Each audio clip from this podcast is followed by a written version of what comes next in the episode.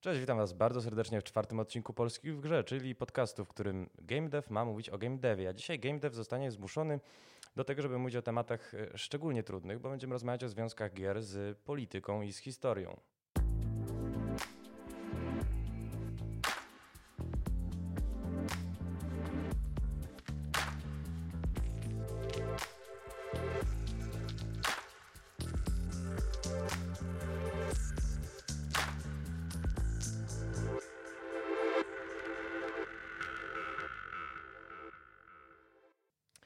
Gośćmi są dzisiaj Borys Zajączkowski z 11 Bit Studios Dzień dobry. oraz Łukasz Janczuk z Juggler. Cześć. Panowie, spotykamy się w dość e, drażliwym momencie. Ym, Co do zasady mówienie o związkach gier z historią czy z polityką nigdy nie było łatwe, natomiast e, kontrowersyjna decyzja Blizzarda budzi teraz ogromne poruszenie, niezależnie od e, strony Atlantyku, niezależnie od tego, czy mówimy o lokalnym kontekście polskim, czy mówimy o komentatorach amerykańskich. Czy wyście w ogóle coś słyszeli o podbudowie w ogóle tej sytuacji? Tak. Trudno nie usłyszeć w ostatnich dniach. No nawet bym powiedział, że w ostatnich miesiącach, bo widzicie, gdybyśmy e, starali się znaleźć jakieś źródło w ogóle tej sytuacji, to trzeba by się cofnąć do czerwca. Ja nie wiem, czy nie trzeba byłoby się cofnąć do angielskiego kolonializmu. No to prawda, to prawda. Bardzo słusznie zauważasz. Natomiast no właśnie po okresie angielskiego kolonializmu Hongkong cieszył się statusem takiego bardzo autonomicznego regionu. No i od czerwca, w związku z tym, że e, rząd Hongkongu chciał wprowadzić ustawę ekstradycyjną, która pozwalałaby więźniów, nierzadko zapewne politycznych, transportować do Chin, gdzie tam czekaliby na proces, ruszyły masowe protesty. No ich y, taki kluczowy moment się rozegrał w połowie miesiąca, to znaczy w połowie e, czerwca. Wyszły na ulicę 2 miliony ludzi, E, czyli no lekką ręką licząc 1 czwarta de facto populacji Hongkongu. Ale teraz sytuacja się bardzo zaostrzyła. Bo nie wiem, czy wiecie, że 1 października miało miejsce, miała miejsce 70. rocznica powstania Chińskiej Republiki Ludowej e, i de facto w Hongkongu był wówczas po wielomiesięcznych e, manifestacjach obchodzony Dzień Wstydu, e, jak ochrzciły to lokalne media. I podczas tego Dnia Wstydu, Dnia Cierpienia, 18-latek został postrzelony w klatkę piersiową. To już nie była sytuacja, w której policjanci posługują się gazem łzawiącym, gumowymi kulami, armatkami wodnymi czy pałkami, tylko faktycznie ostrą amunicją. I raptem tydzień później Blizzard podczas, podczas y, finałów y, Hearthstone Grand, Grandmasters zawiesza jednego z graczy, który po jednej z rund krzyczy wolność dla Hongkongu, rewolucja naszych czasów. I pytanie podstawowe, czy decyzja Blizzarda była słuszna? Ach, mogę spróbować y, powiedzieć to, co mi się nasuwa. Y, Dawaj. Bo myślę, że jedną rzeczą jest to, czy to była słuszna decyzja, a drugą rzeczą jest to, czy ona nie była y, troszeczkę przesadzona, ponieważ no ja oglądałem to, jak, y, jak wyglądała ta transmisja, co, co ten gracz, on się nazywa Chung Chang. Em, Blitz Chang, jeżeli się nie mylę pseudonim. Bliss Chang, zdaje się, ma ksywkę, tak. E, Co zrobił e, na wizji. I no, żyjemy w czasach, gdzie e, oficjalny przekaz, przynajmniej nasz zachodni, jest taki, że no, są dobre państwa, są złe państwa. W tym przypadku Chiny są złym państwem, Północna Korea jest złym państwem, wiadomo, Kanada jest dobrym państwem.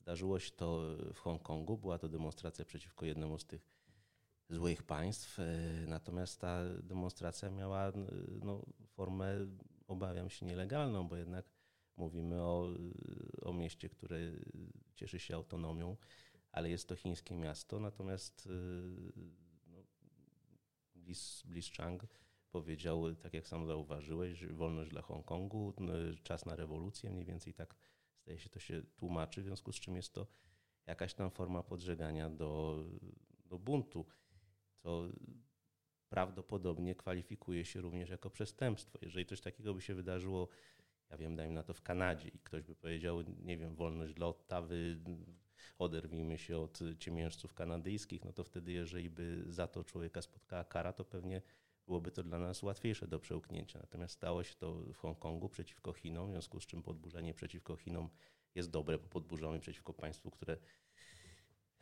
przynajmniej jest nam mówione, że jest, że jest złe. Natomiast to, co powinien zrobić Blizzard w tej sytuacji, no to, no to też na pewno miał kilka opcji, bo mógł nie zrobić nic, mógł y, pochwalić, nie mógł pochwalić. Mógł, no nie, nie, nie. Mógł, mógł zganić. Wybrał, wybrał, opcję, wybrał opcję ukarania, co zresztą było zgodne jak się orientuje z, z polityką i ze statusem. Znaczy nawet y, punkt 12, sekcja 61, jeżeli chodzi o turniej, mówi, że, y, pozwolę sobie zacytować, każdy czyn, który według uznania Blizzarda wywoła publiczną niechęć, obraża część lub grupę społeczeństwa lub w inny sposób szkodzi wizerunkowi Blizzarda, spowoduje usunięcie z Grandmasters i zmniejszenie całkowitej nagrody tak. gracza do 0 dolarów. Tak, w związku z czym niejako Blizzard y, wypełnił, wypełnił swoją politykę gdzieś tam spisaną y, dawno temu. Natomiast y, całość tego przekazu wyglądała no nie aż tak przestępczo, bo to troszeczkę miało taką formę jakby takiego młodzieńczego wygłupu. No, młody człowiek powiedział, ciężko się przy tym y, śmiejąc, chichrając, czas na rewolucję. Kasterzy, którzy go prowadzili, się pochichrali zamiast w jakikolwiek sposób zareagować. Także na przykład to, co spotkało prowadzących program, czyli zostali zwolnieni przez Blizzarda, no to obawiam się, że to była jedyna opcja, no bo zachowali się zupełnie nieprofesjonalnie. Zresztą nic z tej sytuacji nie zrobili, a jednak y, do nich należało produkowanie tego programu. Natomiast to, co spotkało tego człowieka, tak jak sam zauważasz, było zgodne z polityką Blizzarda, ale wydaje się, że kara była przesadzona tak dużo. Może Blizzard był w stanie na przykład wysnuć jakieś, wypuścić jakieś oświadczenie na zasadzie, że, że, że opinie młodego człowieka nie, nie, nie przedstawiają stanowiska, nie, nie są zgodne ze stanowiskiem Blizzarda, a, a samemu graczowi, dajmy na to, w jakiś sposób zablokować dostęp do, do gry, do turnieju na przykład na miesiąc. Natomiast ta, to, co go spotkało, no to jest duża kara, bo to prawdopodobnie jest jego na przykład główne źródło utrzymania. No i to tylko dolało oliwy do ognia debata publiczna się zaostrzyła, poszło o pieniądze, że, że, że Blizzard się stara przypodobać Chinom, bo to są pieniądze. Prawdopodobnie było to do uniknięcia. Być może też po stronie Blizzarda y, wina leży w ten sposób, że ta decyzja została podjęta zbyt szybko. Wiesz co, z wieloma punktami bym się zgodził, z wieloma nie. To znaczy, faktem jest, że kara jest bardzo dotkliwa, bo y, ten Blitzchung nie może uczestniczyć w żadnych turniejach do 5 października 2020, 2020 roku, a jak słusznie zwróciłeś uwagę, no jest to zapewne jego źródło utrzymania. Nie wiem, czy jego manifestacja miała coś z wygłupu, nie wiem, czy miała coś ze zgrywu z bardzo prozaicznej przyczyny. Jeszcze przed zawieszeniem tłumaczył mediom, że on znaczy, bardzo się... Ja przepraszam, ja, mhm. ja wcale nie uważam, że to było zamierzone jako jako zgryw, ponieważ to na pewno przedstawiało to, co on myśli, być może to, o co chciałby walczyć. Natomiast wyszło to w takiej formie no, mało poważnej. Mhm. Natomiast nie, nie wiem, czy też e, ten taki podział na e, kraje dobre, kraje złe. No, faktem jest, że w zasadzie w cywilizowanej Hiszpanii przecież, przecież też mają w tym momencie spory o autonomię regionu, e, też tłumione niekiedy bardzo brutalnie. Przypomnę, że poprzedni rząd Katalonii został, no w zasadzie wydano za nim listy gończe i, i, i część, część protestujących aresztowano. E, natomiast no nie, nie ułatwia to nie, nie, nie ułatwia Blizzardowi na pewno podjęcie decyzji fakt, że Hearthstone, jak w ogóle wszystkie gry Blizzarda, są w Azji bardzo popularne i on też ma, jeżeli się nie mylę, z Tencentem umowę, żeby na tamtejszym rynku funkcjonować. No, istnieje oczywiście ta społeczna odpowiedzialność biznesu. To jest kategoria, z którą nie mam, jesteśmy mniej lub bardziej zaznajomieni. E, ale może no właśnie, Łukasz, bo jeszcze, jeszcze siedzisz cicho, a już widzę, że się wyrywasz, już widzę, że w twoich oczach um, rodzą się jakieś błyskawice. Może, może ty byś mi powiedział, czy ta decyzja była słuszna i czy można było rzeczywiście tę sytuację rozegrać lepiej? Znaczy tak, no tutaj padła, e, ja bym się częściowo nie zgodził z, z, z, tym, e, z, tym, z tą wypowiedzią, która tutaj padła.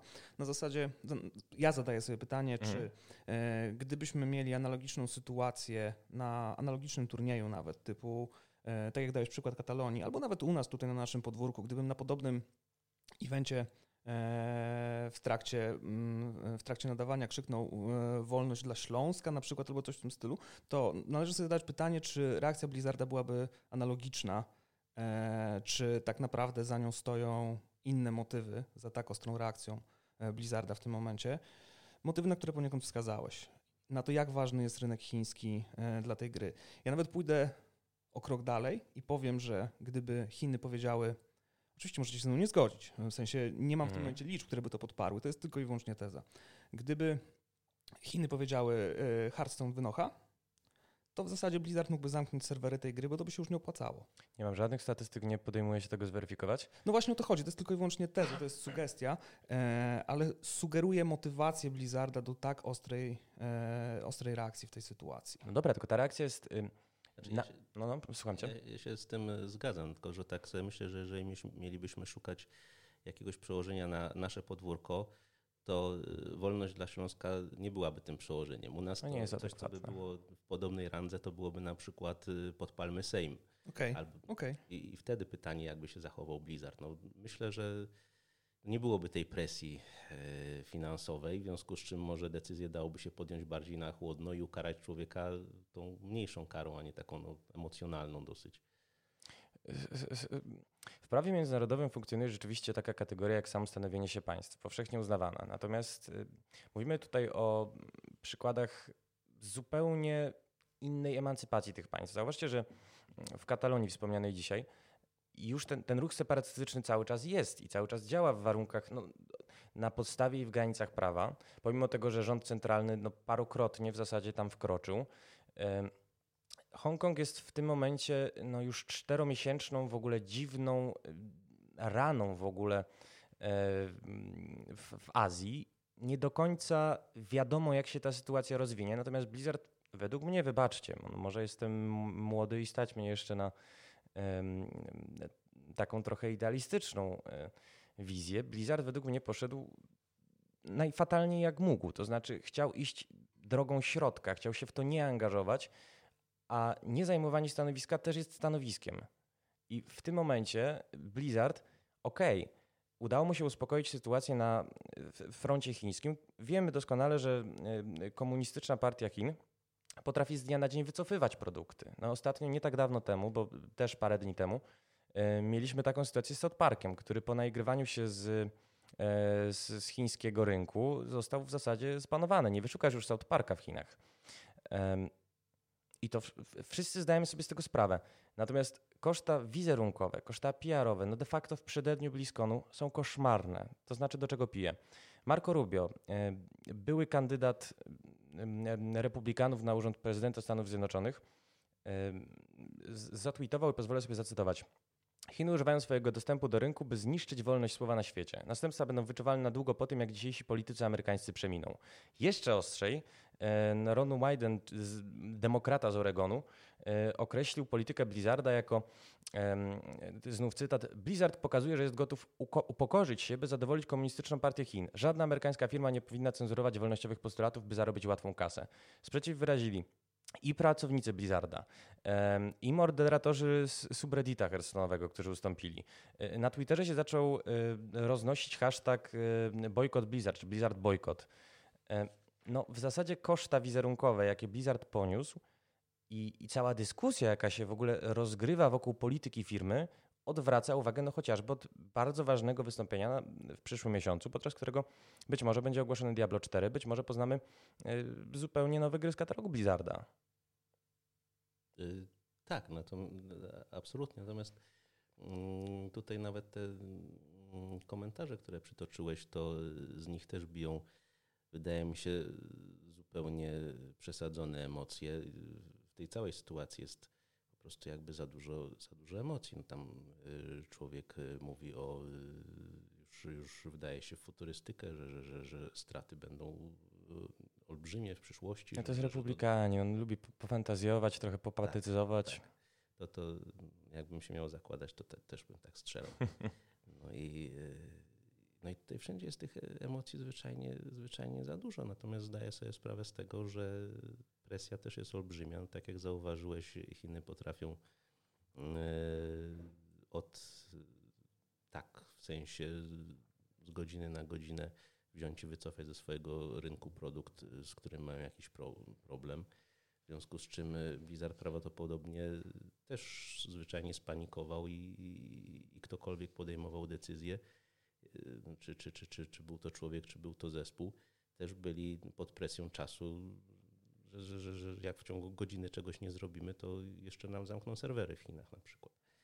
No, tak naprawdę to my też nie znamy przecież y, kulisów tego wszystkiego, co się wydarzyło. Wiemy tylko to, co, to, co wypłynęło na, na wierzch, a najprawdopodobniej zdążyło dojść do jakichś rozmów między, między Chinami, między Tencentem a, a Blizzardem, w związku z czym my sobie możemy nawet nie zdawać sprawy z tego, jak duża była presja, pod którą Blizzard działał. Także w oczywisty sposób zadziałał emocjonalnie, ale nie mamy pojęcia nawet pod jaką był presją. No, nie, nie, nie, staram się usprawiedliwiać Blizzarda, tylko tak analizuję sytuację wiesz, z, z, z niepełnych danych. No. Ale idąc z tego punktu widzenia, to należałoby się totalnie zgodzić e, z reakcją społeczności graczy na to, co się wydarzyło. Na zasadzie niezależnie od tego, jak oceniamy samego Blizzarda, czy to była słuszna decyzja, czy przesadna, e, to protest graczy w takiej, a nie innej formie, taka jest, jaka jest im dostępna, e, był w tym temacie słuszny, żeby postawić granice, jak daleko można pójść. I rzeczywiście, jeżeli tu wiem, że Chiny budują swój własny obraz świata, zarówno swojego, jak i zewnętrznego konkretnym celu. E, I jeśli e, jako społeczeństwo Zachodu uznajemy to za zagrożenie, e, to powinniśmy się ogólnie cieszyć w sytuacji takiego buntu za wolnością słowa, z jakim mamy tutaj do czynienia. Słuchajcie, czy powinniśmy się cieszyć, czy nie? Wydaje mi się, że wszyscy zgodzimy się z jednym, że jeszcze nie jeden rozdział w ogóle batalii pomiędzy Chinami, drugą gospodarką świata, a Zachodem nas czeka. No bo to jest nie tylko ogromny rynek zbytu dla, dla gier free to play, dla filmów, dla bardzo zróżnicowanych gałęzi kultury, no ale to jest też niestety rynek całkowicie kontrolowany przez państwo. I nie trudno mi sobie wyobrazić. Mieliśmy w zeszłym roku e, kazus horroru, którego nazwy nie pomnę, ale który został zbanowany w Chinach za to, że pojawiło się tam porównanie prezydenta Xi do Kubusia Puchatka, którego on nie znosi. I rzeczywiście Kubuś Puchatek jest persona non grata w Chinach. Nowy film z Evanem McGregorem nie został oczywiście dopuszczony do dystrybucji.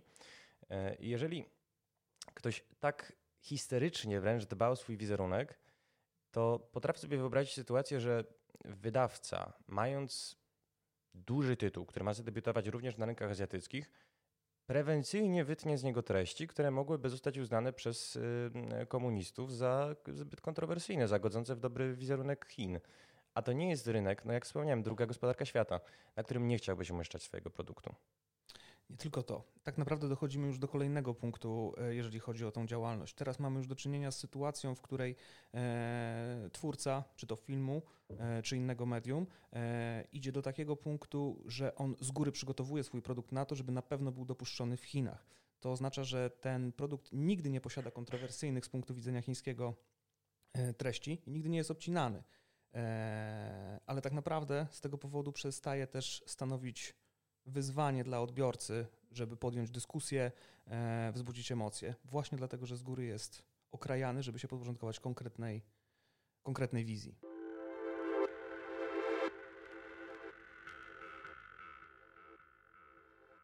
No właśnie, chciałem, żebyśmy może w takim razie przeszli na trochę wyższy poziom ogólności, bo spotkaliśmy się dzisiaj tutaj, żeby mm, porozmawiać trochę może inaczej, spróbować sobie odpowiedzieć na pytanie bardzo fundamentalne, bardzo często wyrażane są odpowiedzi na nie w komentarzach pod newsami. Mianowicie, czy gry powinny być polityczne i w jakim stopniu?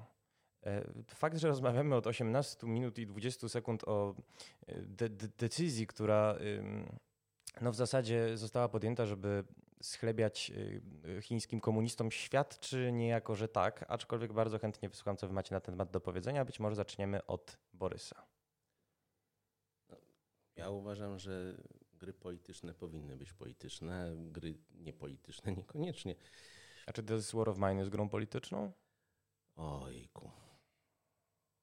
Wiesz co, no, obawiam się, że w pewien sposób tak, ponieważ przekaz tej gry E, jest polityczny.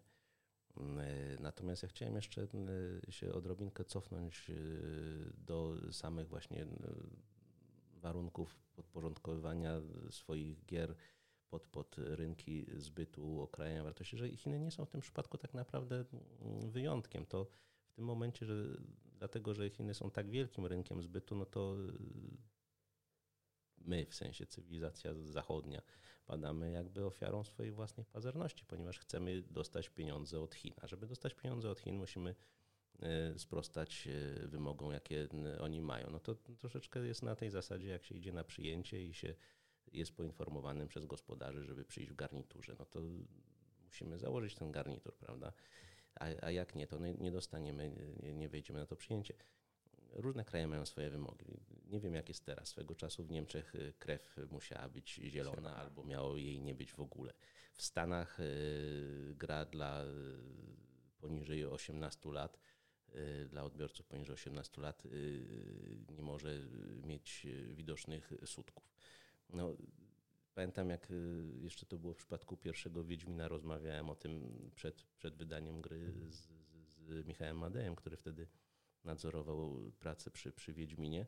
No i Wiedźmin miał swoje różne wersje. Jak byłem na targach e, w Stanach, to oglądałem e, wersję na Stany i patrzę, że te wszystkie e, świtezianki, wampirzyce albo mają jakąś formę stanika, albo mają długie włosy, które zakrywają piersi. No i tak... No. Czy nawet ci sprzedam też fajną anegdotkę. Rozmawiałem kiedyś z Agnieszką Szóstak, która była PR-owcą, chociaż nie znosi tego określenia, e, CD Projektu czasów e, drugiego Wiedźmina i ona mi powiedziała taką anegdotkę, e, zgodnie którą, żeby zadebiutować na rynku japońskim, musiano nie tylko, bo wiesz, najbardziej podstawowa metoda ocenzurowania sutków to jest je rozmazać. Natomiast w kulturze japońskiej taki obrazek jest dalej bardzo podniecający, w związku z czym dłubali jak mogli, żeby zasłonić je dzbanami, kuflami z piwem i tak dalej. W jednej sytuacji się to nie udało, w związku z czym nie pamiętam już, która postać, ale była po prostu pozbawiona słodków. Była aniołem. Tylko widzisz, wejdę ci w słowo, bo uważam, że mimo wszystko ta metafora z garniturem nie jest, y, nie jest trafiona z jednej prozaicznej przyczyny. Wszyscy zdajemy sobie sprawę z tego, że żeby zadebiutować na rynku niemieckim, kiedyś trzeba było wprowadzić masę modyfikatorów. Teraz już troszeczkę mniej. Y, przypomnę, że Wolfenstein y, ostatnio jest pierwszą grą, która z cyklu, która już może posługiwać się E, symboliką nazistowską, bo jeszcze w Nowym Kolosie Hitlera ogolili i przechrzcili go na kanclerza.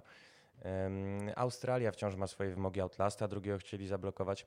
Natomiast wydaje mi się, że w krajach szeroko pojętego Zachodu jasne, trzeba od czasu do czasu włożyć garnitur, trzeba zachowywać się grzecznie, ale w Chinach to nie jest kwestia to nie jest kwestia pokazywania krwi, to nie jest kwestia nagości, to jest kwestia po prostu wolności wypowiedzi. Co jest. Znaczy, przypadkach, które wcześniej przytoczyłeś, no, Kubusia Puchatka, no to ta reguła też wydaje mi się była w miarę prosta. No nie śmiać się z pierwszego sekretarza na przykład, albo nie śmiać się z partii komunistycznej, albo y, nie wprowadzać na siłę Chinom demokracji. Znaczy, ja nie mówię, że to są jakieś specjalnie dobre zasady, bo nie wiem, po naszej stronie świata uważamy, że demokracja to jest e, absolutna arkadia i lepiej, lepiej się nie da światem rządzić. No Chiny mają inny pomysł na to, jak, jak rządzić swoim państwem. Być może kiedyś e, Ziemia się zjednoczy. No, na razie mamy granice, mamy różne warunki panujące w różnych państwach i różne wymogi. No, znaczy, nie chciałbym, żeby to brzmiało w jakiś sposób, nie wiem, konformistycznie z mojej strony, ale jeżeli produkujemy grę na jakiś rynek i dajemy ją w ręce wydawców na tym rynku, to oni nam y, dają zestaw zasad, do których y, musimy się dopasować. Może nawet nie jest to dobre słowo dopasować się, bo to, to jest takie służalcze, ale po prostu zasady, które mamy przestrzegać. I, i, i to, że my się z tymi zasadami nie zgadzamy, bo, bo żyjemy w innej kulturze, no to myślę, że to jest jednak mniej istotne niż y, jakby uszanowanie, uszanowanie woli gospodarza w tym przypadku. No oni mają takie zasady życia. Może je kiedyś zmienią. Może my je zmienimy. Mimo wszystko postulowałbym może ograniczenie wątku chińskiego, w związku z czym, Borys, do ciebie jeszcze wrócę, ale Łukasz, bo mm, Borys już mi odpowiedź udzielił, czy My Memory of Us jest grą polityczną? W założeniach nigdy grą polityczną nie było. Mhm. Zawsze miało być historią e, po prostu dwójki dzieciaków. Realnie e, to, jak odbiorca to odbiera, to jakie treści w tym odczytuje, no my nie mamy nad tym pełnej kontroli. E, więc jeżeli ktoś doszukuje się w grze wątków politycznych, komentarza, to zapewne go znajdzie. Okej, okay, komentarze. Natomiast jakby mm, rozstawiacie pewne elementy scenografii, które dość jasno pozwalają wskazać, no zwłaszcza, że jesteśmy w, w, w, Polsce i znamy historyczne konteksty, że rzecz się toczy w getcie warszawskim podczas powstania. No jest Irena Sendlerowa, jest, jest Korczak, e, natomiast cała historia jest przystrojona w piórka takiej bajki. Czy... No jest, tylko to jest założenie tej gry, żeby uczynić ją maksymalnie uniwersalną mhm. e, i żeby historia, która się rozgrywa, była czytelna dla maksymalnego grona odbiorców, a nie tylko dla tych, którzy są w stanie odczytać alegorię do II wojny światowej. E, ja zawsze zakładałem, że e, możliwe jest też odczytywanie tej gry e, pod kątem na przykład krytyki czy w ogóle komentarza e, do kwestii rasistowskich, e, szeroko pojętego wykluczenia mhm. społecznego. I rzeczywiście jeżdżąc z tą grą po świecie, pokazując ją ludziom, zetknąłem się z tego typu komentarzami, ale równocześnie alegoria II wojny światowej jest w niej bardzo czytelna i ludzie nawet kulturowo bardzo odlegli byli bardzo szybko w stanie ją wyłapać i odczytać w tej grze. No dobrze, ale czy w takim razie ta opowieść nie straciłaby na uniwersalności, gdyby ją nawet umieścić w realiach II wojny światowej? Bo wydaje mi się, że niezależnie od y, tego, czy mówimy o, o robotach i ludziach y, w, w czerwieni, bo ten kolor czerwony tam symbolizuje y, na, naszych starszych braci w wierze, czy mówimy o nazistach i, i eksterminacji Żydów, no, dyskryminacja jest czymś bardzo pierwotnym, a w tym momencie być może nawet miałaby szansę mocniej wybrzmieć, bo to są takie tropy kulturowe błyskawicznie dla nas e, uchwytne. My doskonale znamy te konteksty. E, I szczerze mówiąc, ja miałem właśnie takie, takie przeświadczenie grając w My Memory of Us, że e, ja bym bardzo chciał, żeby ta gra popraw, jeśli się, popraw, jeśli się nie zgadzasz, żeby ona mimo wszystko mocniej czerpała z historii, żeby właśnie porzuciła gdzieś tam ten kostium alegorii i opowiedziała mi historię, do której i tak nawiązuje. Historię dodam zresztą modną, ona nawet marketingowo byłaby nośna.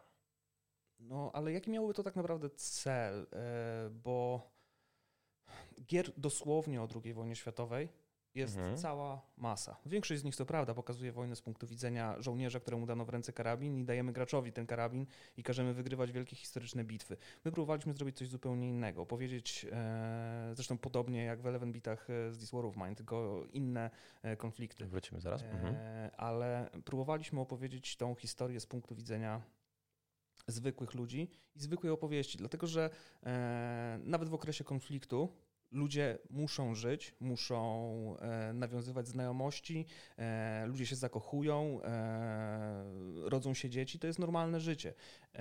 I teraz czy w jakikolwiek sposób wzbogaciłoby to historię naszej dwójki dzieciaków, gdybyśmy wszędzie umieścili swastyki, wyrzucili roboty i wstawili tam faktycznych nazistów? Niestety od razu wpadlibyśmy w pułapkę tego, e, że razem z dosłownym pokazaniem kwestii e, historycznych musielibyśmy pokazać też przemoc z tym związaną. A tego bardzo chcieliśmy uniknąć, bo o tym można opowiadać inaczej, niekoniecznie od razu pokazując stosy trupów, krew i obozy koncentracyjne. Czyli dobrze pamiętam, Valiant Hearts nie pokazywało mimo wszystko stosów trupów. Nie, ale oni. Tak, no, oni są jedną z naszych inspiracji, więc my e, uczyliśmy się od nich, robiąc, mhm. robiąc naszą grę. Ale wiesz co, może od razu ci powiem, do czego piję. My Memory of Us jest naprawdę dobrym produktem. E, mówię produktem, ale może powinienem powiedzieć dziełem. Natomiast nie tak dawno, po, y, niedługo później zapowiedziano 11-11 Memories Retold. Czy grałeś? Nie, nie miałem przyjemności niestety. Koszmarna rzecz. To znaczy, rzeczywiście skorzystała z tych kotwic poznawczych. E, to akurat pierwsza wojna światowa, e, które wszyscy znamy. I chciała opowiedzieć właśnie tę historię, bo to teraz modny slogan dzięki Level Bitom, że z perspektywy cywili. E, nie, nie, niekoniecznie, chociaż no, tam też są, oni też są żołnierzami, tylko oni są zmuszeni do walki na froncie. No i też pokazany jest taki spokojniejszy aspekt ich życia. No i przede wszystkim jest to taka eksploracyjna przygodówka, w związku z czym e, biegasz z karabinem w łapie, ale no w zasadzie z niego nie strzelasz.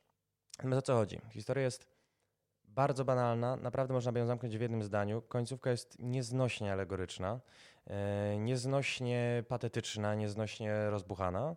Natomiast gra mimo wszystko dorobiła się no, w zasadzie całkiem sporego wydawcy, no bo wydał to Ubisoft. Um, serii wyróżnień dla tam Games for Change e, i tak dalej. E, no i właśnie dlaczego? Dlatego, że zagrała motywem I wojny światowej. To jest zresztą gra autorstwa twórcy czy, czy scenarzysty Valiant Hearts. Wątpię, żeby zrobił to cynicznie, ale no widzisz, od razu pierwsza czy druga wojna uruchamiają nam pewne jakieś skojarzenia. My, my, my te historie znamy, nawet jeżeli tylko naskórkowo, no bo nie, nie interesujemy się drugą wojną, to jest to jakaś taka wspólna część naszego takiego doświadczenia jako, jako Polaków, jako Europejczyków. I czy dlatego nie lepiej było właśnie postawić na pewną dosłowność, która mogłaby przeka- po, po, pozwolić przekazać tę samą historię, ale być może trafić do mediów, być może trafić do jeszcze szerszego grona odbiorców. Ja myślę, że tu jest kwestia wyjściowej wizji, która za tym stała. E, co, co, co wraca do tego, co powiedziałem na początku. Naszym pierwotnym, podstawowym celem było opowiedzenie historii przyjaźni dwójki dzieciaków. E, historia w naszej grze jest mhm. tłem. To nie ona e, gra pierwszą rolę. My chcieliśmy, żeby naszą historię naszą opowieść o dwójce dzieciaków można było prześledzić, zrozumieć, niezależnie od tła historycznego. Niezależnie od tego, kiedy by się wydarzyła i jaki konflikt umieścilibyśmy w tle, chcieliśmy, żeby to było czytelne.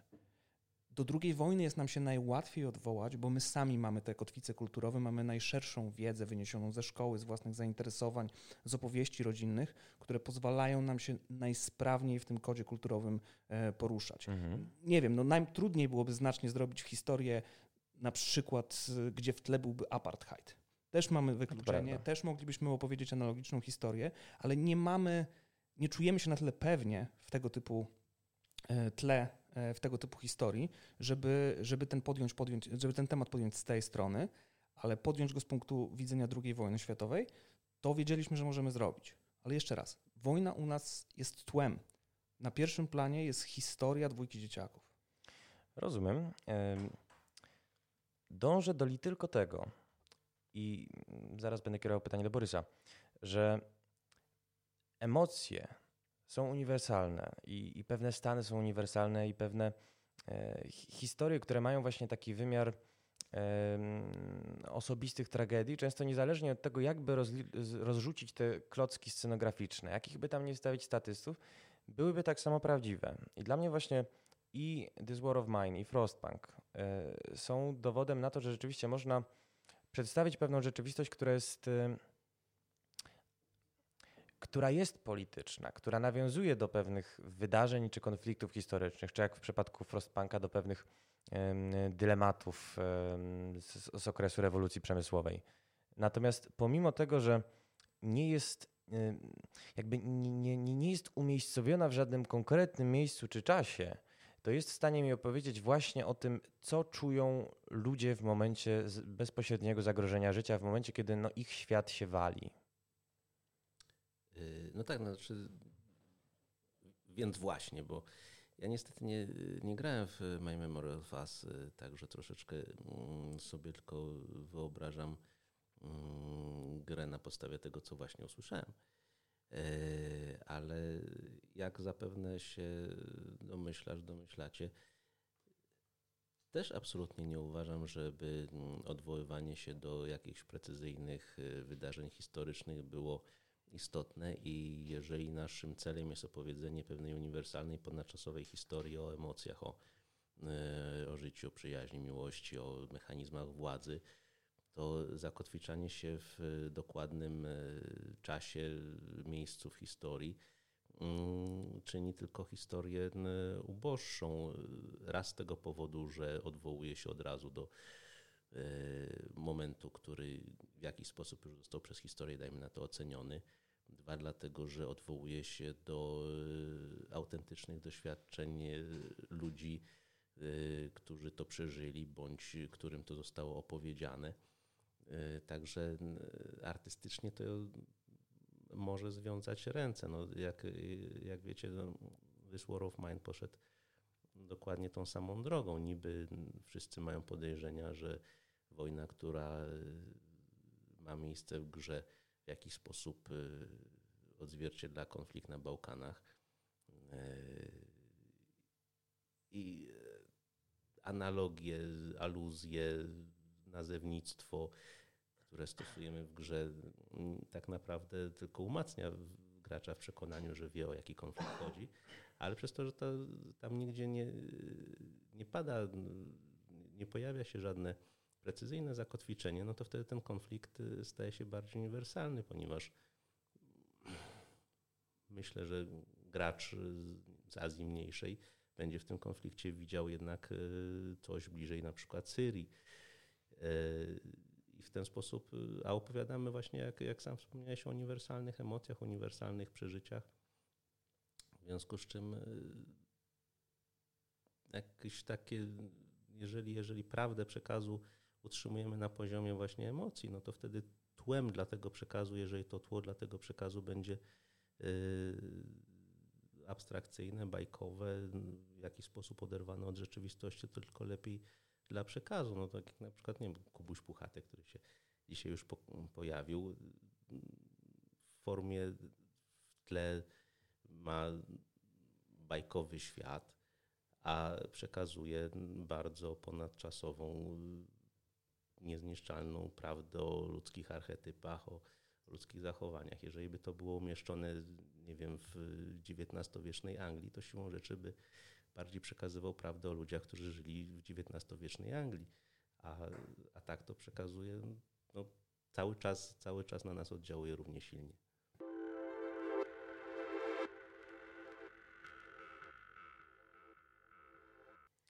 Muszę przyznać, że w ogóle bardzo się cieszę, że Was zaprosiłem, bo to jest bardzo dobra myśl, że rzeczywiście są jakieś pewne uniwersalia, które możemy przekazywać nawet w oderwaniu od historycznego kontekstu. Natomiast no, wy akurat jesteście autorami gier, które mm, mówiąc kolokwialnie zażarły, a mówiąc mniej kolokwialnie, miały coś mądrego odbiorcy do przekazania. Mój największy problem, jeżeli chodzi w ogóle o gry i politykę, mimo wszystko się wiąże z działalnością takich firm jak Ubisoft, które mają niby podobny cel jak wy, to znaczy chcą stawiać pytania, nie dawać na nie odpowiedzi, nie jakby polityka może być rozumiana bardzo wąsko, może być rozumiana w kategoriach propagandy, ale troszeczkę się od tego derwimy. Polityczne jest wszystko, jak pisał Thomas Mann w Czarodziejskiej Górze. E, I w momencie, w którym Ubisoft konstruuje mi otwarte światy w rodzaju Ghost Recona, w rodzaju dwóch ostatnich Far Cry'ów, to ja się czuję trochę szukany. On mi obiecuje pytania, żadnych praktycznie nie stawia, bo boi się zrobić jakikolwiek krok w jakąkolwiek stronę, który może zostać uznany za polityczny. Te konflikty są, pomimo nawet tego, że mm, tak samo The Division, że e, jakoś no, przypominają miejsca akcji y, i The Division i Far Cry Stany Zjednoczone, e, ale to jest jakiś dziwny lunapark, bo ja tam niby widzę te wszystkie, bazujmy na Far Cry 5, e, Testicle Festival, te piękne góry Montany, tamtejszą florę, faunę i tak dalej. Ale mam tutaj nagle Josefa Sida, nie wiem czy graliście Far Cry 5. Nie, ale widzieliśmy. Widziałeś? Tak. Znaczy, no nie grałem, ale widziałem, tak. Nie grałeś. No właśnie, mój naczelny problem leży w tym, że w zawiązaniu akcji dojeżdżasz e, do jakiegoś zbuntowanego, oderwanego regionu Montany, w którym Joseph Seed odnalazł, e, czy tam, przepraszam, założył kult, założył sektę. Natomiast gra ci nijak nie mówi, dlaczego ktokolwiek miałby do tej sekty dołączyć. On tam snuje jakieś apokaliptyczne wizje o końcu świata, natomiast y, nie jest w stanie wyłożyć swojej doktryny. Nie ma pomiędzy członkami tej religii jakiejkolwiek spajającej ich ideologii, czy nawet idei. Co najwyżej są faktycznie podtruwani narkotykami, ale e, trudno mi po prostu znaleźć jakiekolwiek inne spoiwo. Ja teraz jestem wrzucany do takiej rzeczywistości, która widzę, że się rozgrywa gdzieś współcześnie, y, w, w realiach mi znanych. Ja przecież wszystkie te tropy kulturowe jestem w stanie zidentyfikować. A czuję się wręcz ogłupiony tym, że ona mi nie mówi o niczym, że fabuła jest traktowana tutaj jako jakieś rusztowanie dziwne, e, które jest tak bardzo serwilistyczne względem rozgrywki, że w zasadzie mogłoby go równie dobrze nie być. I nie macie wrażenia właśnie grając w gry wysokobudżetowe, że one po prostu rzadko mówią o czymś, do czego piję. Mieliśmy w zeszłym roku y, Oscary, y, czy tam w, w tym roku ogłoszone. I y, najlepszy film, najlepszy scenariusz Green Book. Prymitywna, bo prymitywna, ale mimo wszystko prymitywny, bo prymitywny, ale mimo wszystko jakiś głos przeciwko rasizmowi. Nieanglojęzyczny film, Roma, która pokazuje właśnie, jest taką odtrutką na ten toksyczny maczyzm. Czarna Pantera, która opowiada w ogóle o nagrodę za najlepszą muzykę i najlepsze kostiumy, która opowiada o starciu dwóch, dwóch czarnych Ameryk, to znaczy tej właśnie pochodzenia afrykańskiego i tej ulicznej, tej hip-hopowej. E, już nie mówiąc o tym, że za najlepszy scenariusz adaptowany otrzymał nagrodę, otrzymał nagrodę Czarne Bractwo, które sami chyba sobie zdajecie sprawę o czym jest. Natomiast na Video Game Awards wygrywa się mechanizmami. Mieliśmy bardzo klubny w tym roku wyjątek w postaci Celest, które dostało nagrodę, ale jest wspaniałą platformówką, która naprawdę potrafi mówić o depresji. Jeżeli nie graliście, spróbujcie. Ale cała reszta nagród, y, no, Monster Hunter, y, God of War, y, gry naprawdę świetnie, świetnie zrobione, nie ujmuję im technicznej maestrii, ale mój problem i spróbujcie mnie, jeżeli możecie z tego błędu wyprowadzić, polega na tym, że gry wysokobudżetowe bardzo rzadko o czymś mi mówią, bardzo rzadko mnie rozwijają jako człowieka. Po pierwsze, wydaje mi się, że trochę uogólniasz tak naprawdę, bo to nie jest fair. Czekaj, jeden, jeden przykład. Wysokobudżetowej gry, która faktycznie jest taką ucztą intelektualną, która skrzy się po prostu od jakichś takich koncepcji, czy, czy nawet po, jest w niej jakieś napięcie, które utrzymuje cię przy ekranie siłą fabuły, nie mechanizmów, nie oprawy. Poczekaj. E, nie, to najpierw musimy sobie ustalić, e, co jest istotne tak naprawdę. Mhm. E, wrażenie, które miałem w podawanych przez Ciebie przykładach, e, na tyle co znam te gry, było takie, że e, przywoływany tutaj Ghost Recon, e, Far Cry czy Assassin's Creed, to nie są gry o postaciach. Assassin'a nie są... przywoływałem. O, ale moim zdaniem wpada w tą samą kategorię. Wiesz co, te dwa ostatnie są na tyle dobrze zresearchowane i na tyle ciekawe, że akurat je wy wyłączyłem z tego nawiasa Ubi Games. E, ale nie do tego piję. Zdanie, no dobra, nie dobra, do tego piję. piję bardziej do tego, że to nigdy nie są gry o postaciach. To są gry o wydarzeniach albo o światach, w których się dzieją. Mhm. Dlatego ich fabuły są trochę oderwane od postaci, którymi my tam kierujemy. E, te postacie często nie mają żadnej, żadnej arki historycznej, żadnego rozwoju własnego, wewnętrznego, niczego o sobie się nie dowiadują. E, często, jeżeli sprawdzimy je na poziomie tego, czego one chcą na początku, a czego naprawdę potrzebują emocjonalnie i historycznie, to wszystko się tam rozwala w tych grach. E, gry, w których to działa, w których te historie są dobrze opowiedziane, to są właśnie te historie, które nie stawiają na pierwszym planie tego, żeby ci pokazać wypasiony świat, albo na siłę pchają ci do gardła e, analogię, tylko opowiadają historię ludzi w tych światach bo e, nawet przywoływany tutaj Far Cry, gdzie mówisz, że nie ma takiego uzasadnienia, dlaczego ktoś jest w tym, e, w, ktoś jest w tym kulcie, dlaczego ktoś miał, chciałby do tego dołączyć, e, jaka jest konkretnie ideologia. E, a gdyby to była historia kogoś, kto w tym kulcie jest i emocjonalnie musi przepracować, e, nawet jeżeli jest to gra akcji, ale mhm. on musi przepracować e, od poziomu, dlaczego w tym jest, musi dojść do wniosku, że on nie chce w tym być, stanąć naprzeciwko temu i podjąć bunt i w efekcie na końcu tej historii być lepszym człowiekiem, to byłby znacznie lepszy komentarz do jakiegokolwiek uwikłania się w sektę, w niebezpieczne ruchy religijne, niż jeżeli my tylko stoimy z boku i strzelamy do kultystów. Tak, tego gra nie ma takiej ambicji. No i właśnie, no właśnie to cały ma. czas prowadzi nas do tego jednego pytania, które już ci zadałem, ale może w takim razie zadam je teraz Borysowi. Borys, przykład wysokobudżetowej gry z dobrze skonstruowanym scenariuszem, którą faktycznie możesz przez wzgląd na fabułę nazwać rozwijającą. Ach, możemy nie mieć tyle czasu, żebym znalazł ten przykład oczywiście, natomiast yy, użyłeś yy, sformułowania, że gra nie ma takiej ambicji, a mnie się wydaje, no, nawet jestem przekonany, że to jest znacznie prostszy mechanizm, przynajmniej łatwiej go, łatwiej go ubrać słowa, ponieważ e, gry wysokobudżetowe, e, jak sama nazwa wskazuje, zjadają e, olbrzymie ilości pieniędzy. Przecież to są pieniądze liczone w setkach miliona, milionów dolarów. I ta gra chce zarobić, dajmy na to drugie tyle w związku z czym musi być adresowana do olbrzymiej populacji graczy. Siłą rzeczy, żeby olbrzymia populacja graczy tę grę kupiła, to ta gra musi być e, bardzo uniwersalna. Tu się pojawia pojawia się, nie wiem, pojęcie hamburgeryzacji tej gry. Ona musi. Czekaj, czekaj głupia czy uniwersalna? Bo to są dwa różne pojęcia mimo wszystko. Nikogo nie obrażać. Musi No, każdemu em, smakować. Mhm. W związku z czym, y, no to, to tak, jak, tak jak z hamburgerem. Hamburger, y, no, to jest bardzo przecież stare, stare y, porównanie. Eee, Obiektywnie jest bardzo słabym jedzeniem. W sensie, no dobrze, może nie bardzo słabym, jest przeciętnym jedzeniem.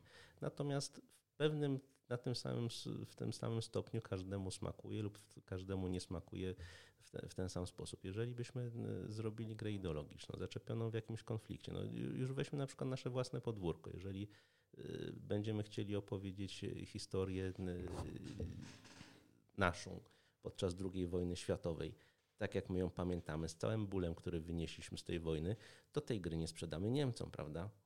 Tak, tak samo y, dotyczy to każdej innej gry. Jeżeli y, wy- wydawca zdecyduje się zaszczepić w grze jakiekolwiek y, dramatyczne wątki, czegokolwiek chcieć ludzi nauczyć, to zawsze będzie to nauka z jednej z perspektyw. No, wszystko, co, co, co nas dotyka, jest wynikiem jakiegoś konfliktu. Konflikt ma to do siebie, że ma przynajmniej dwie strony, w związku z czym jedna strona tym produktem będzie oburzona, obrażona, nie będzie go chciała y, koniec końców kupić.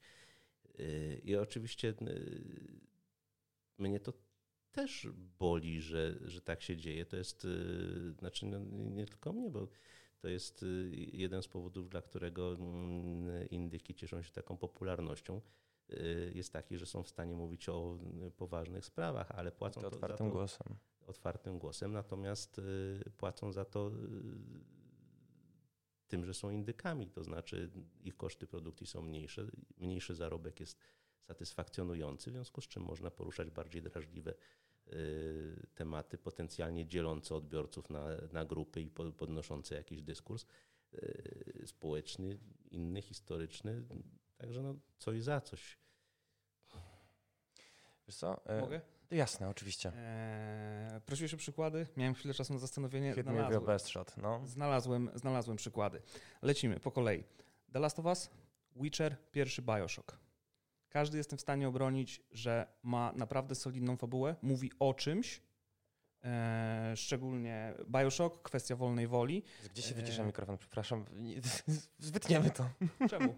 Nie no, żartuję sobie oczywiście. E, Witcher e, Mhm. to jest alegoria do ojcostwa i w zasadzie relacja ojciec-córka. To samo The Last of Us, tylko że tym razem pokazany, e, gdzie ta relacja e, zawodzi, kiedy ona jest Mhm. zła. W Wiedźminie oglądamy raczej, mamy większy wybór, ale ogólnie oglądamy raczej e, to wypuszczanie e, córki z gniazda jako alegorię dla, w historii tej e, w e, Wiedźmina. E, W The Last of Us e, ze względu na zakończenie widzimy, że ta relacja jest cokolwiek toksyczna, więc no, w przypadku To- tych tytułów mogę tego bronić. A, to, to jest prawda, natomiast zauważ, że każdy z tych tytułów, czy Witcher, czy Bioshock, czy, czy Last of Us, rozgrywają się w światach Re- fantastycznych. Zgadza w się, dokładnie do tego chciałem nawiązać. Totalnie się z tym zgadzam, ale dlatego, e, dlatego nawet o- mówiąc o historii, e, jeżeli my się odnosimy do historii e, w Mhm. naszych produktach, my od tego uciekamy z dwóch powodów. Z jednej strony mówimy o przekazie, o, o, o idei, którą mamy na tę gry i o tym, co chcemy powiedzieć, ale druga rzecz jest tak naprawdę bardzo prozaiczna na poziomie czysto deweloperskim. Jeżeli sztywno trzymamy się historii, jeżeli musimy ją e, pokazać wiarygodnie, realistycznie, to historia ma to do siebie, że z punktu widzenia tworzenia gameplayu ona nam nak- nakłada spory kaganiec. Im bardziej realistycznie chcemy ją pokazać, tym trudniej jest nam stworzyć interesujący gameplay. Eee, historia ma to do siebie, że nie rozgrywa się tak jak film w ciągu kilku dni albo w, kilku, w ciągu kilku godzin, tylko rozgrywa się na przestrzeni lat. Druga wojna światowa trwała od 1939 do 1945. Nie możemy w jednej grze tak po prostu opowiedzieć całej historii, tak samo jak okupacja e, Polski w tym układzie. Nie możemy tego tak po prostu zrobić, bo, bo nie mamy e, takiej możliwości, albo nie możemy zrobić tak długiej gry, więc uciekając w alegorię, uciekając w alternatywne przedstawienie tych światów, e, rozwiązujemy sobie, zdejmujemy sobie kajdanki, które pozwalają nam tę historię opowiadać, e, odwoływać się do konkretnych elementów, które są czytelne, a równocześnie po prostu możemy zrobić grę, która będzie grywalna. Wiesz co, nawiążę teraz, bo Miał z nami być e, przedstawiciel ekipy od Warsaw, e, tylko teraz chłopaki, mogę chyba zdradzić naszym słuchaczom, bo już są po premierze tego patcha. Właśnie w tej chwili go dopieszczają, muszą być w ciągłym pogotowiu, muszą czuwać. No właśnie Warsaw jest bardzo dobrym przykładem tego, co mówisz. To znaczy, on rzeczywiście korzysta z pewnych ram powstania warszawskiego, no chociażby fakt, że rozgrywka trwa 63 dni jest tutaj bardzo wymowny z pewnych dekoracji. To znaczy są te wszystkie sidolówki, są te wszystkie jest ta broń z epoki często prowizoryczna, jest y, jakby y, arty stworzono również y, przy konsultacji z historykami, z osobami znającymi modę tamtego okresu. E, e, natomiast byłem bardzo ciekaw jednej rzeczy. Jak ma funkcjonować gra, która opowiada o powstańcach warszawskich, w której ma się strzelać? Bo powstańcy byli dramatycznie niewyposażeni. Masa była takich kompromisów właśnie przy produkcji, przy produkcji Warsaw, ale wróciłbym do, Wróciłbym do tego, co mówiłeś i co, co też Borys zauważył. To znaczy, rzeczywiście to są naprawdę mądre gry mówiące o czymś, natomiast odsuwające się od realiów. Ale że sam sobie trochę zaprzeczę, e, bo posłużyłem się przykładem Oscarów, czyli filmów, które stoją tak w zasadzie jedną nogą między właśnie jakimś takim docenianym przez krytyków kinem festiwalowym, a tym właśnie hamburgerem. I, I, co wymieniłem? Wymieniłem e, Green Booka, który jest bardzo zachowawczy, bo to jest jakby udowodnienie nam, że rasizm w latach bodaj 50. istniał i był straszny i teraz jesteśmy trochę mniejszymi rasistami, więc zupełnie film niekontrowersyjny. E, a z, z jedynym wysokobudżetowym obrazem, naprawdę takim, który trafił milionowej publiczności i przebył jego, jego przygody przebiły miliard dolarów, to była Czarna Pantera, która no jest jakimś głosem e, na temat tolerancji, na temat afirmacji, ale nie szczególnie śmiałym głosem. I, i, I, może właśnie w tym rzecz, że rzeczywiście gry wideo nie mogą otwartym głosem mówić o polityce, odwołując się do konkretnych realiów, do konkretnych wydarzeń, e, ale już gry ze średniej półki, czy niewielkie, tak. I mówiąc o tych ze średniej półki, cały czas mi pobrzmiewa w głowie e, niedawny komentarz e, Michaela Kocha, czyli reżysera Life is Strange 2, E, który stwierdził, że on nie chce spędzać trzech lat życia, jeżeli będzie pracował nad projektem, e, który nie dotyka ważnych dla niego tematów. No i w zasadzie Life is Strange 2 dość czytelnie e, stanowi krytykę polityki Donalda Trumpa względem migrantów, względem Meksykanów. No, sam fakt, że dwoje postaci głównych to są przedstawiciele jakiejś mniejszości etnicznej, którzy stykają się z dyskryminacją, czasem nawet zresztą w dość kreskówkowy sposób no jest wymowny i bardzo mnie cieszy, że Square podjęło takie ryzyko, e, ale z drugiej strony, czy to rzeczywiście było ryzyko? Life is Strange jest tytułem, mm, wydaje mi się, dość hermetycznym, skierowany do ludzi z pewną wrażliwością, którzy e, i tak byli kupieni, których nie trzeba do tego przekonywać. Dobra, głośno myślę, miałem wam w sumie oddać głos. Um, no dobrze. E, to jedną rzecz mógłbym dorzucić do twojej mhm. myśli, ponieważ jeżeli mówimy o kontynuacji gry, która już ma swoją publiczność, y, to możemy y, się pokusić o przekazanie naszej publiczności bardziej kontrowersyjnych wątków, dzięki której nawet część tej publiczności możemy stracić, ale, ale być może waga tego przekazu będzie ważniejsza niż. A, a poza tym samo skłonienie ludzi do, do myślenia też jest bardzo, bardzo cenne, prawda? E, no ale to wracamy ciągle do tego tematu, e, jak, jak dużo firma na grze musi zarobić. No ja mam dużą nadzieję, że, że w przypadku naszych gier e, nie dojdzie do tego, że, że, że, że, że nasi gracze są już na tyle świadomi, na tyle dojrzali, że wręcz się spodziewają, że, że będziemy poruszać ważne tematy i że to jest niejako ten ten nasz selling point, y, że, że, że, że, że, że, że musimy poruszać ważne tematy, prawda? Natomiast firmy, które przez, przez lata robiły gry y, do zabawy, no to nie, nie tego się gracze po tych firmach spodziewają, bo znaczy chciałem to uzupełnić o, o, ten wątek, ponieważ też mi się wydaje, że jest ważny. Firma sobie wypracowuje swój wizerunek, w związku z czym zadziałanie przeciwko temu wizerunkowi przeważnie jest dla firmy chyba niekorzystne, prawda? jeżeli my byśmy zrobili w tym momencie, nie wiem, Assassin's Creed'a, to byłoby to dla nas niekorzystne, jeżeli Assassin's Creed podniósłby tematy polityki światowej, to byłoby to dla niego niekorzystne. No ale już możecie sobie pozwolić na to, żeby mimo wszystko zrobić grę. Mm, z, grę mówiącą, mo, może nie otwartym głosem, ale grę y, jeszcze odważniejszą. E, grę, która. Bo zarówno This War of Mine, jak i Frostpunk, pomimo tego, że dzieją się w pewnych realiach abstrakcyjnych, chociaż jak wspomniałeś, jesteśmy w stanie je po różnych, po różnych z, szczegółach mimo wszystko zidentyfikować, ale one y, dotykają. Może nie tyle zidentyfikować, ile mieć nadzieję, że nam się dobrze wydaje. Dobrze, dziękuję w takim razie za, za, za PR-ową korektę. No ale wiesz co, gdyby Eleven Beat w kolejnej swojej grze, niezależnie od tego, co to będzie, czy to będzie kontynuacja Frostpunka, czy kontynuacja This War of Mine, czy coś zupełnie innego, e, zdecydowała się na jakiś publicystyczny czy polityczny komentarz, myślę, że nikt by się nie poczuł rozczarowany. Myślę, że to nie była sytuacja, która by wygenerowała gniewne komentarze potencjalnych użytkowników i, i miliony publikacji w sieci. Mm, nie, nie, nie, nie powiem ci, co to będzie. Nie powiesz mi, co to będzie, ale jakby zasugerowali, że zamierzacie iść e, mocniej, odważniej, tak?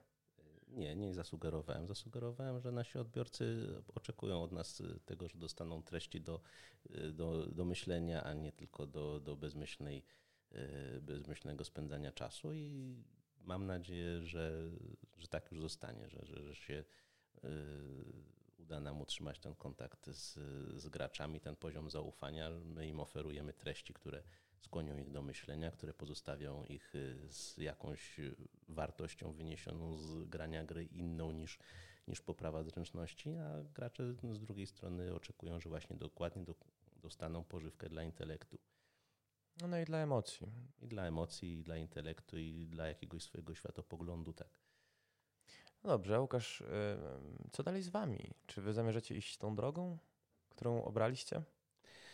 to, co my chcemy zrobić, to chcemy. E, właśnie o to chodzi. To mhm. Z naszego punktu widzenia, Memory Was jest inspirowane historią, ale to nie jest dla nas, że tak powiem, obowiązek, żeby każda kolejna taka e, gra taka była.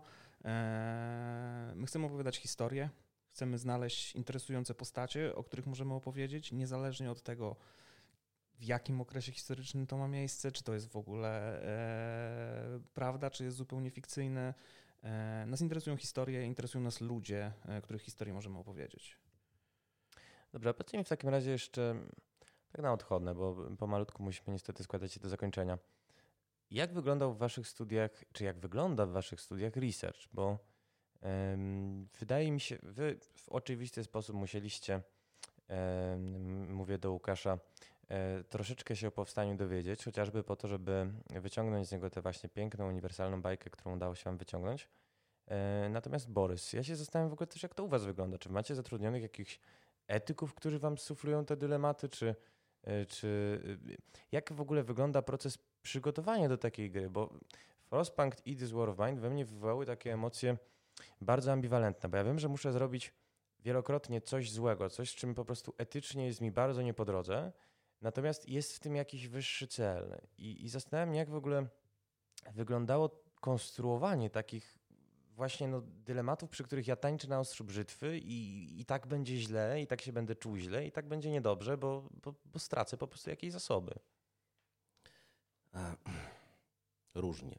Natomiast w, przypadku y, Twoma dosyć y, da się na to pytanie w miarę łatwo odpowiedzieć, ponieważ y, gra była już no, w miarę zaawansowana, w zaawansowanej produkcji Mm, i troszkę w inny sposób podchodziła do, do, do przesłania dla gracza. Natomiast zdarzyło się, że Grzesiek Miechowski, mm, nasz prezes, gdzieś tam przeczytał mniej lub bardziej przypadkowo artykuł napisany przez człowieka, który przeżył rok w oblężonym Sarajewie. To był artykuł taki z grubsza survivalowy, ale z niego, z niego biła cała ta beznadzieja sytuacji, bił z niego cały późniejszy e, i te doświadczenia tego człowieka niejako nakreśliły ramy, w które potem e, wszyscy, cały zespół starał się wbić i ten research e, pod kątem wojny, pod kątem uczuć był już zarysowany, w związku z czym to akurat było łatwe, się trafiło. No w przypadku Frostpunka wydaje mi się, że, e, że ten research był znacznie e, trudniejszy, bo jednak i, i tematy były troszeczkę bardziej takie mm, bardziej polityczne, bardziej w sumie wybiegające też w przyszłość i ocierające się o, o mechanizmy znacznie trudniejsze niż w przypadku Twoma, bo, bo jednak mechanizmy społeczne, prawda? Także i, i, nie było takiego jednego artykułu, który by zarysował, zarysował ramy, w których, w których będziemy starać się y, działać, robić research, robić, robić grę. Także no, różnie. Rozumiem. E, Łukasz? E, w naszym przypadku, e, wbrew pozorom, research nie polegał na tym, żeby znaleźć informacje na zasadzie historiografii, daty, mhm. co kiedy się wydarzyło konkretnie. Dokładnie odwrotnie. Szukaliśmy historii ludzi, anegdotycznych, historii wspomnień osób, które brały udział w tych wydarzeniach, które przeżyły i mogły opowiedzieć, i to w nich szukaliśmy inspiracji E, dla tego, e, co, e, co przytrafi się naszym bohaterom. Więc to raczej z tej strony, bo my ogólną, jak sam wspomniałeś, ogólną wiedzę na temat tego, co i jak się wydarzyło. Wdrukowaną jako Polacy. Tak, mamy, ale już poznać ludzi, poznać ich wspomnienia i właśnie dotrzeć do tej warstwy zwykłego człowieka, który po prostu musiał tam codziennie żyć, to jest to, co, co, musieliśmy, e, co musieliśmy szukać. Na podobnej zasadzie powstał też tytuł gry, gdzie szukając, szukając inspiracji, jak moglibyśmy ją zatytułować, e, przeglądaliśmy po prostu tytuły książek o wspomnieniach ludzi z nie tylko tego konfliktu, ale z wielu różnych konfliktów, mhm. bo one mają właśnie ten taki poetycki rys, ton bardziej osobisty i tego też chcieliśmy dla naszego tytułu i właśnie w tych książkach szukaliśmy odpowiednich słów, odpowiednich konstrukcji, które mogłyby nas zainspirować, żeby, żeby wybrać tytuł dla naszej gry. I tym optymistycznym akcentem y, kończymy czwarty odcinek Polski w grze, czyli podcastu, w którym Game Dev opowiada o Game Devie, a moimi gośćmi byli Borys Zajączkowski. Dziękuję. I Łukasz Janczuk. Dzięki. Bardzo Wam dziękuję. Na razie.